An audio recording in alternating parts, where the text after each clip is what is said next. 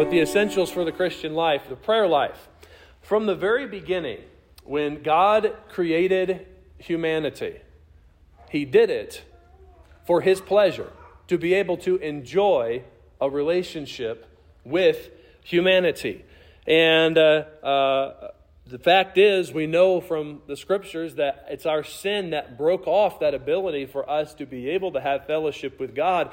And so God Himself came and He did what was necessary. He sacrificed His own life so that He could restore to us that ability to be able to have fellowship with Him. He wants us to enjoy a relationship with Him. And as we looked at last week, we hear from God. God talks to us through His Word and we talk to God through prayer. And that is why, when it comes to hearing from God, which is what we looked at last week, it's, an, it's essential. But it's also essential for us to take time in this relationship to talk to God. And yet, as essential as prayer is to the Christian life, there is perhaps no other spiritual discipline that people tend to struggle with more than prayer. Actually, taking time faithfully, daily, to pray. And our modern day culture has a, a pace that, that keeps us too driven to have time to pray. It has a, a, a pull that, that, that keeps us going in different directions to where, well, I've heard so many people say I just don't have time to pray. And I think that all of us understand that pull that our society puts on, on us. There are places to be, there are emails to respond to, there's social media sites to scroll, there's ball games to attend, there's homeworks to do, there's chores to do around the house, and there's a thousand other things to keep us from doing the most important thing, and that is taking time to pray. And I'll say this if anyone understands the incredible importance of prayer, it's Satan our chief enemy. That might be surprising for you to say, but Samuel Chadwick was very famous, has very famously said this. He says, The one concern of the devil is to keep Christians from praying. He fears nothing from our prayerless studies, prayerless work, and prayerless religion. He laughs at our toil, mocks at our wisdom, but he trembles when we pray. I love that. Jesus told us in Matthew 26, verse 41, to watch Watch ye and pray that ye enter not into temptation. The spirit indeed is willing, but the flesh is weak.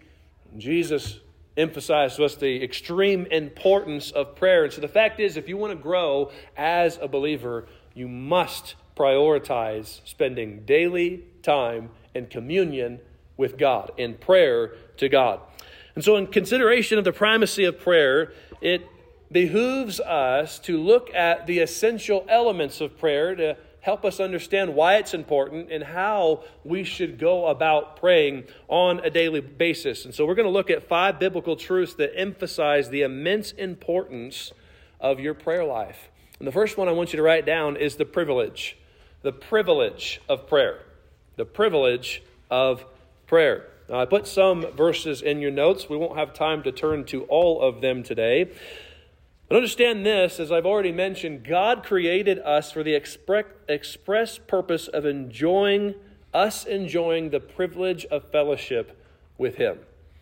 Revelation 4:11 says, "Thou hast created all things, O God, and for thy pleasure they are and were created."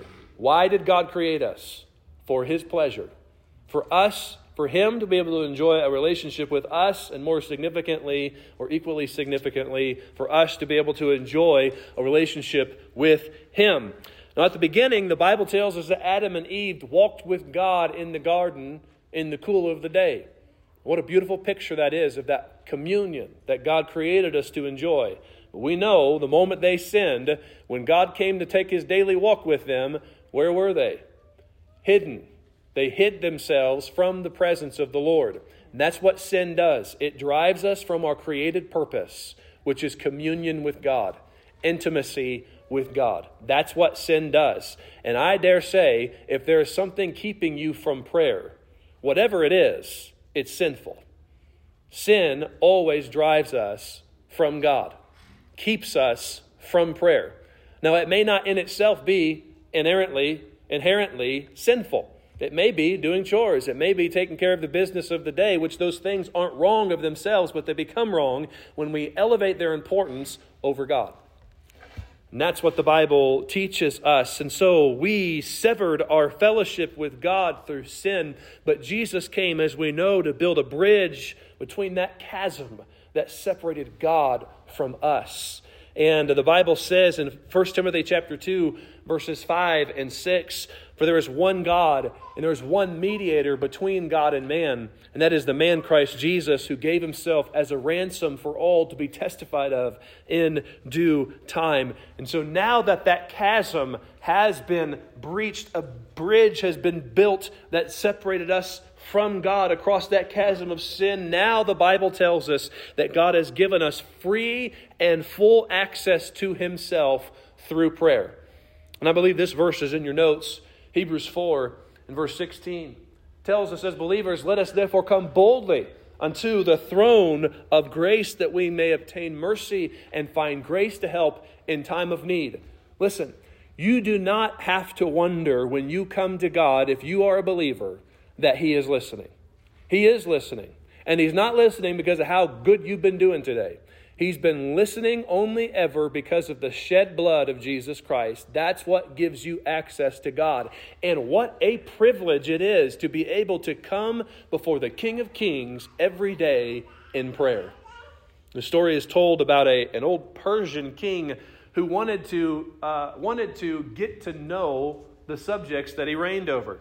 And so he would often go out and he would spend time with citizens dressed as an ordinary fellow um, and he would sit with them, eat what they ate, spend time with their family, and then at some point in the conversation reveal, I'm your king. And inevitably, what would happen most of the time when he'd do that is they would begin to ask him for something because he was the king. one time he did this with an older man.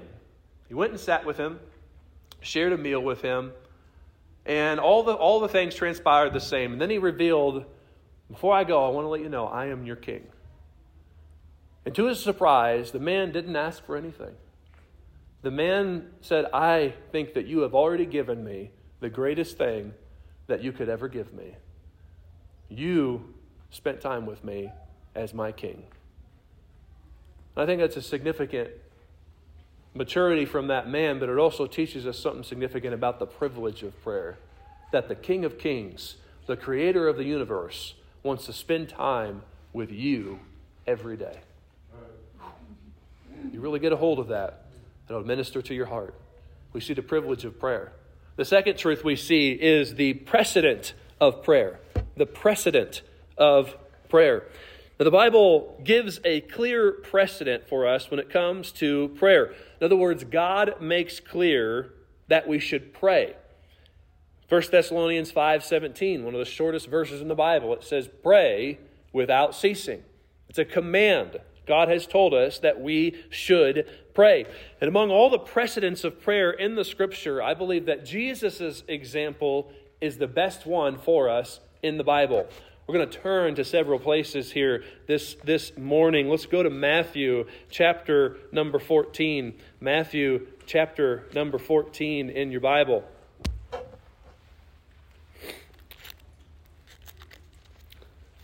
And in Matthew chapter 14, and verse number 23, this is what the Bible says about Jesus' prayer life. Matthew 14 and verse 23. It says, And when he had sent the multitude away, he went up into a mountain apart to pray. And when the evening was come, he was there alone. We see Jesus praying. I'm going to give you several references here. The next one is one book over in the Gospel of Mark. Mark chapter number 1. Turn over to Mark chapter number 1. And let's look at Mark 1 and verse number 35.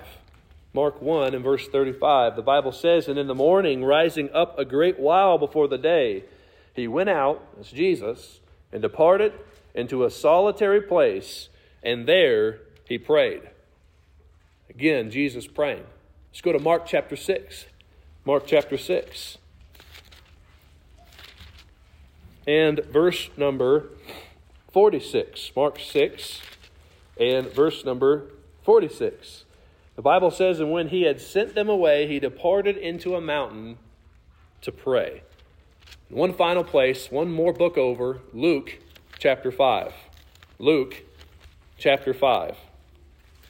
We'll look at Luke chapter 5 and verse 16. Verse 16. Luke 5:16 says, "And he withdrew himself into the wilderness and prayed." Now, I almost wrote down all 17 references. I thought it might be overkill. But there are 17 references to the personal prayer life of Jesus Christ in the New Testament. And so impactful was the prayer life that Jesus had that it compelled his disciples actually to ask him in Luke chapter 11 and verse 1 they said, Lord, teach us to pray. They watched how Jesus prayed. They watched the power he prayed with, the intimacy that he prayed to God, the, the, intimacy that he shared with God, and it compelled them to say, Jesus, will you teach us how to pray like that? See, he set a precedent for us for how in that we should pray. And so Jesus not only taught us that we should pray, but that prayer should be a daily habit in our lives. Yes, it's important that we pray, but he also demonstrated to us the fact that we should pray by doing it continually every single day that he walked on this earth. One author referred to this as a daily rhythm of prayer. And I like that definition a daily rhythm of prayer. You see, though Jesus had many times of spontaneous prayer, we also see that in his example, by his example, there were routine times set apart for intentional prayer as well. Oftentimes, his prayer time was in the morning and at night. Those, those were the times when we see Jesus most praying in the examples of Scripture. And I think this is really interesting. And I don't have a lot of time to park here. You know, all throughout Christian history, and even before the New Testament, believers took regular times, routine times to pray. What about Daniel? Three times a day morning, evening, and night. That was actually from a Jewish tradition, a call to prayer. If you go over to Middle Eastern countries today, they still have this call to prayer. Now, the Muslims have taken it and abused it and made it into, and made it into their own thing, but it's still a very uh, uh, Jewish thing to have those regular seasons of prayer where you pause everything and take some time to talk to God. Now, I'm not saying that we should necessarily bring that tradition back, but the truth of the matter is, all of us should have a prayer rhythm in our life. Yes, spontaneous prayer is important, but scheduled prayer is also important. And Jesus taught us both. Uh, we ought to always be in a state of prayer, but I believe that every Christian ought to have a time every day that you set aside, or perhaps times every day that you set aside where you say, I'm going to pray, I'm going to talk to God. I have learned throughout the years, I like to take the mornings for my personal time with God, for worship and to pray for my family. I'll come back in the afternoon and take some time to pray for my church family and to pray for some other needs that I might not have time to pray for in the morning.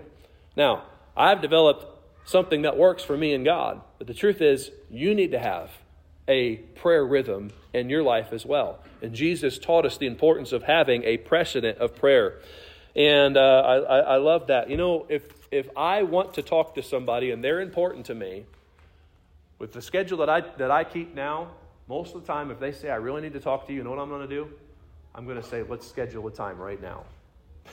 because if I don't do that, we're probably not getting together. Because uh, uh, there's just not a whole lot of opportunity for spontaneous appointments for me anymore. So I'm going to schedule it. If they're important to me, we're going to make sure we set a time and we're going to get together. You ought to have a daily appointment with God. That's my point. If He's important enough to you, you ought to have a daily appointment with God. The psalmist said in Psalm chapter number 55 and verse 17 Evening and morning and at noon will I pray and cry aloud, and He shall hear my voice. Evening, morning, noon, scheduled times, regular times, a routine, a prayer rhythm, a precedent of prayer. Now, here's the third truth I want you to write down, and that is the progression. The progression of prayer. Now, Matthew chapter 7, it's in your notes, or you can turn there in your Bible. But in Matthew chapter 7, Jesus taught us about this progression of prayer. And in Matthew 7 and verse 7, Jesus said, Ask, and it shall be given you. Seek, and you shall find. Knock, and it shall be open unto you. For everyone that asketh receiveth, and, and he that seeketh findeth, and to him that knocketh it shall be open. So there are essentially three uh, uh, principles that show us the progression of prayer there ask, seek, and knock. And uh, know we taught on this passage of Scripture earlier this year, and I love digging into that. There's so much more here than what I'm going to talk to you about now, but I want to focus in on one particular treasure from this truth Jesus taught us about prayer. And the treasure is this prayer begins with a request and ends in a relationship. I'll say it again prayer begins with a request and ends in a relationship. Now, I'm going to read to you something I received from reading a book this past week on prayer in preparation for this study, and it was so good. It's a book by Tyler uh, Staton. It's called Praying Like Monks, Living Like Fools. Weird title, great book. And here's what he said listen to this. He says, When we are born, our first words are unintelligible cries of pain and need. Babies weep and wail before they learn coherent speech before they learn relational trust in the mother and father who brought them into this world. Likewise, prayer is primal language, instinctively emerging from us in the face of pain and suffering. Need first drives us to our knees, but relationship keeps us there.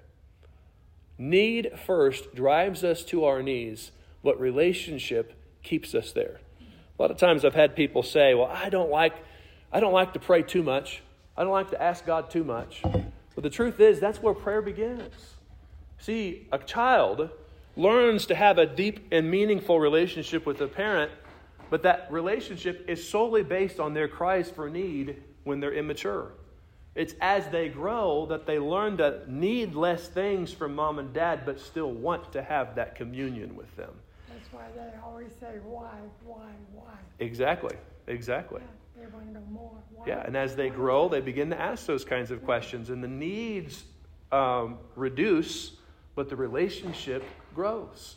And that's what's supposed to happen to us with, with our relationship with God. We come with needs, but as we come more and more and more with those needs, the more God meets those needs and the deeper our relationship becomes. And so, the point I want to make with that saying is when it comes to the progression of prayer, it starts very elementary. And sometimes when you begin praying, you wonder, am I doing it right? You're coming to God with your needs.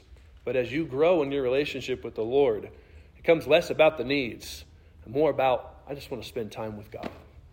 And it's a beautiful thing. Right? There are many times when I'll go to pray, not because I have any burdens or anything driving me to pray, but just because I want to spend time with God. I want to spend time with God. And that's what, that's, that's what growth in prayer looks like the progression of prayer. Now, here's the fourth truth, and we'll only mention this because uh, we've taken time this year to already study this, but I want us to look at the pattern of prayer. The pattern of prayer. Now, in Matthew chapter 6, Jesus gives us a pattern for how to structure our prayers. And I believe he did this because, as Romans chapter 8 and verse 26 says, we know not what to pray for as we ought to. Sometimes the words just don't come. And when it comes to talking to God, some of us really struggle with how. So Jesus gave us a model prayer. It's important to understand that Jesus didn't give us this model prayer so that we would vainly and thoughtlessly repeat these words verbatim. All right? Jesus did not say, pray these words. He said, pray this way. It's a pattern for prayer. It's not just supposed to be something we repeat without thinking about it. Wiersbe told us to use this prayer as a pattern, not as a substitute for prayer. And I like that. So understand that. we know it. I'm sure you've memorized it when you were young. The Lord's Prayer. Let's recite it together in Matthew chapter 6. I think it's in your notes, uh, verses 9 through 13. It says, uh, Our Father, which art in heaven, hallowed be thy name. Thy kingdom come, thy will be done on earth as it is in heaven. Give us this day our daily bread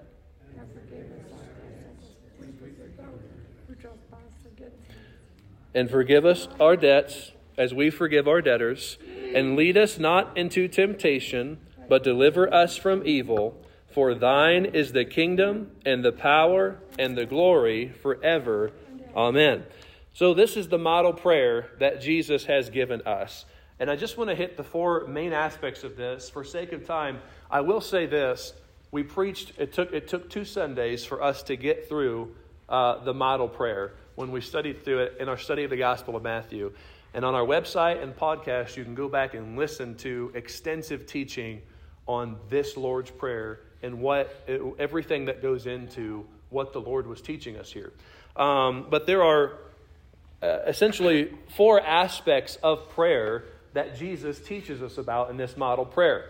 The first one, if you want to write it down, is He taught us the way to approach God. The way to approach God. He said, Our Father. We're to approach God with recognition of who He is, who art in heaven. We're to approach God with respect for who He is. Hallowed be thy name. We're to approach God with reverence of who He is. The point is, when you come to God in prayer, it's not about you first, it's about God first, right? So he shows us the way to approach God. The second thing here is he shows us the way, the way to adjust to God. The way to adjust to God. Verse number 10 of Matthew 6 there, he said to pray, Thy kingdom come. We're to adjust or we're to surrender the dominion to God. It's not about building our kingdom, it's about building His kingdom. Thy kingdom come. The next one, Thy will be done. You're to surrender your desires to God. God, it's not what I want. And with everything I'm about to ask you, if whatever you want is not the same as what I want, then I want what you want because I know what you want is best. Your will be done on earth as it is in heaven. There you're surrendering your direction. You're not trying to get your will done in heaven, but you're trying to understand and let God's will be done on earth. You're surrendering your direction to God. So he shows us the way to uh, approach God, the way to adjust to God. The, th- the third thing he shows us is the way to appeal to God. This would be your intercession, this would be your supplication to the Lord. He said to pray, Give us this day our daily bread, um, and forgive us our debts. Um, and uh, so on and so forth. And so he tells, he tells us there that we're to appeal for our deficiencies. We need daily bread. We need daily spiritual sustenance from the Lord. We're to appeal for our debts. Every time you come to God in prayer, you ought to take some time to search your own heart for sin and make sure your heart is right and in tune with the Lord. And then we're to appeal to God for deliverance as well. And deliver us from evil. Um, he told us to pray. We need daily to take some time for spiritual warfare and uh, to make sure that our hearts are guarded from the evil one. So he shows us the way to appeal to God. And then the last thing he shows us in this prayer is the way to adore God. That's the last one you can write down there. The way to adore God. So just to review, the first, first one is the way to approach God. The second one is the way to adjust to God. The third one is the way to appeal to God. And the last one is the way to adore God. He said, For thine is the kingdom and the power and the glory. We're to adore God's exalted status, his exalted status. And he said, Yours is the glory forever. We acknowledge his eternal status. And then, Amen. We acknowledge his established status. When we say Amen, that's, that means so be it. It is so. And it's an important aspect of prayer.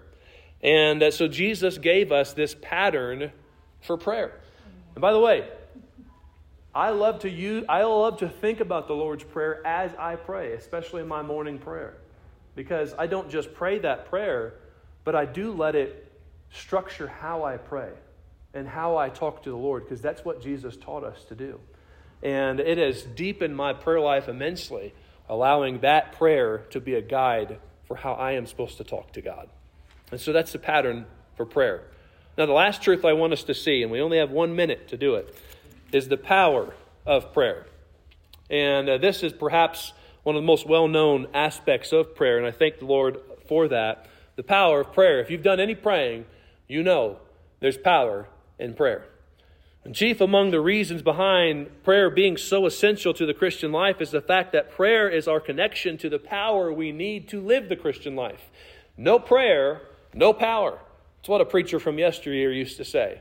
You don't pray, you are cutting off your access to the very power that you need to be able to live the Christian life.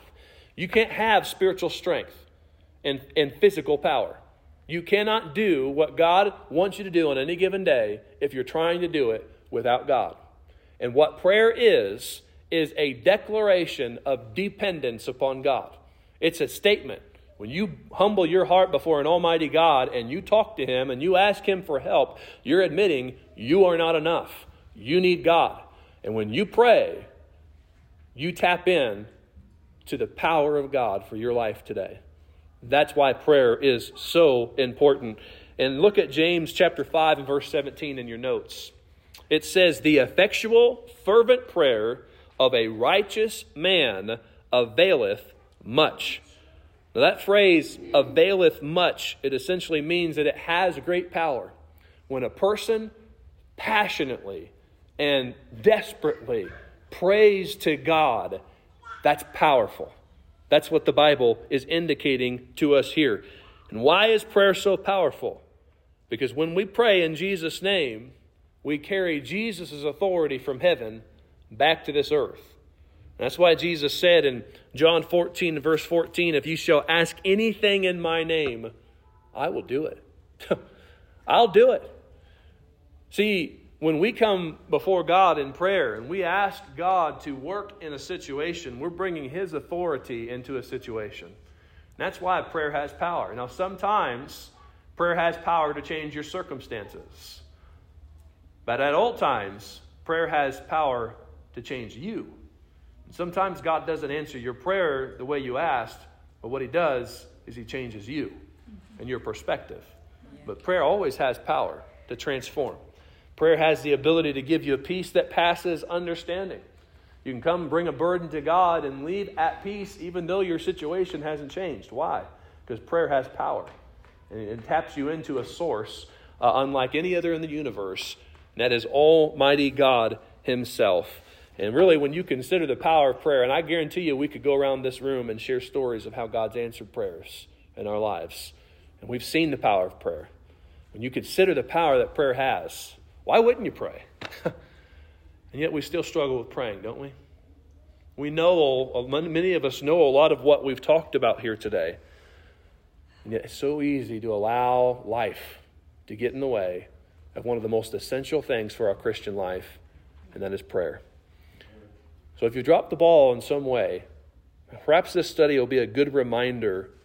Perhaps you can join in with, with what the disciples prayed to Jesus in Luke 11 1 when they said, Lord, teach us to pray.